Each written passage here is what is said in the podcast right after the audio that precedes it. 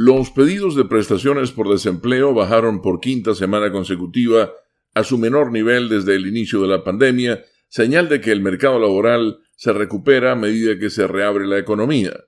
El Departamento de Trabajo dio a conocer este jueves que las solicitudes cayeron en 20.000 desde la semana pasada para ubicarse en 385.000.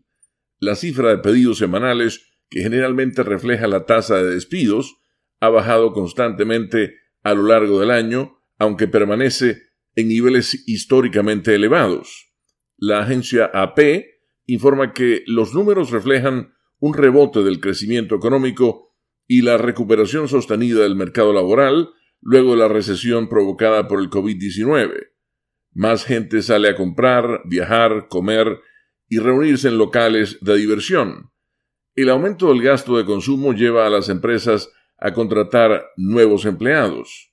Los empleadores han agregado 1.800.000 puestos de trabajo este año, es decir, un promedio de más de 450.000 por mes, y se prevé que el informe laboral de mayo revelará la creación de 656.000 puestos el mes pasado, de acuerdo con una encuesta de economistas de la firma FactSet.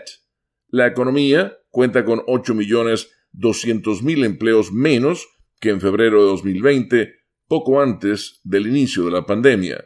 No obstante, los empleadores publican un número récord de trabajos disponibles y muchos se quejan de que no tienen suficientes trabajadores para satisfacer la demanda.